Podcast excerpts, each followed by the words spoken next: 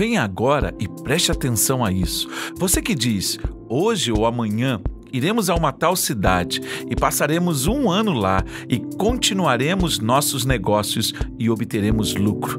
No entanto, você não sabe o mínimo sobre o que pode acontecer à sua vida amanhã. O que é seguro em sua vida? Você é apenas um vapor, como uma nuvem de fumaça ou um pedaço de vapor de uma panela que é visível por um tempo e depois desaparece no ar. Em vez disso, você deve dizer: se o Senhor quiser, viveremos e faremos isso ou aquilo.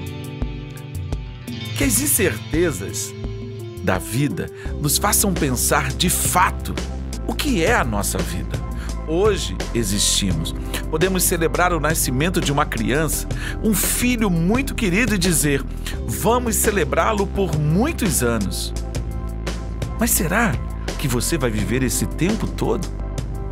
O fato de estarmos aqui agora? Será que estaremos amanhã? Mesmo que a nossa vida passe como um vapor, precisamos aprender a planejá-la.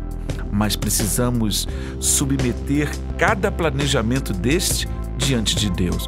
Nossos planos precisam ser do tamanho de Deus. Nossos planos precisam englobar ao Deus Criador de todas as coisas. E aí nós vamos executar cada um desses planos segundo a sua dependência.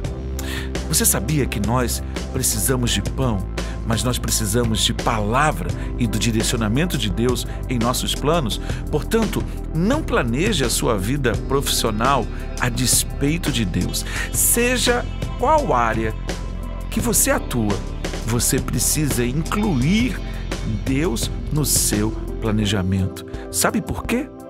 Porque se o Senhor quiser, faremos isto ou aquilo.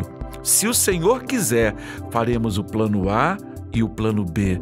Portanto, não baseie a sua vida no orgulho e na presunção de que você vai conseguir fazer tudo o que pensou.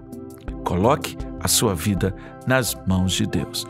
Pai, muito obrigado, porque eu posso depender do Senhor, que cada um de nós, que os meus irmãos e os meus amigos, eles possam entender quem o Senhor é e eles possam conhecê-lo em todos os seus caminhos. Muito obrigado, Deus, em nome de Jesus. Amém.